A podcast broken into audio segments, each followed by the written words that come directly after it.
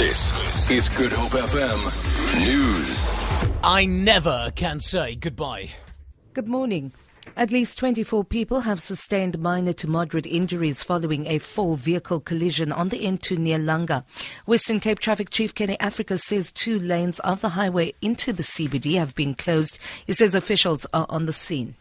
Well, we've got a backup of traffic due to this accident, and as soon as we um, uh, reopen the two lanes for traffic, uh, things will be back to normal. Due to the accident, uh, we had to close off two lanes. As soon as uh, the vehicles removed, we will reopen the lane.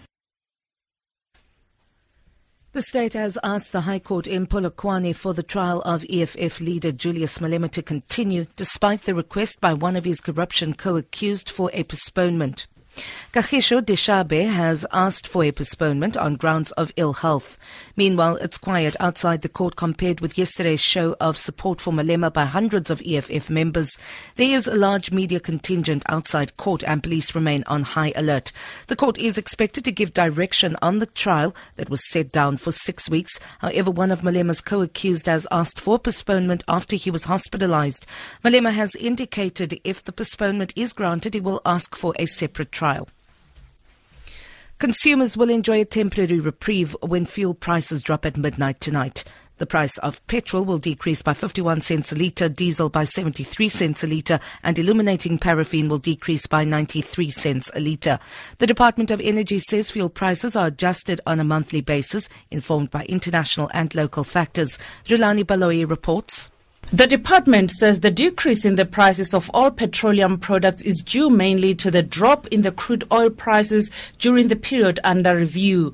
The price of Brent crude has dropped to below 55 US dollars a barrel for the first time in 3 months. The rand has fallen considerably during the period under review as commodity prices continue to tumble amid fresh concerns over China's economic slowdown.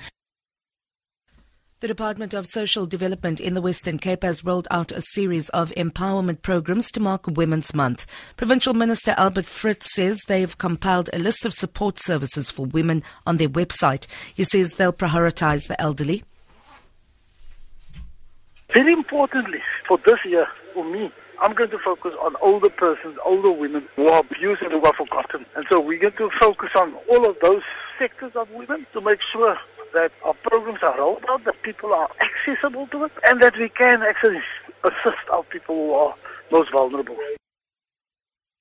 For Good Hope FM News, I'm Vanya Kluter-Collison.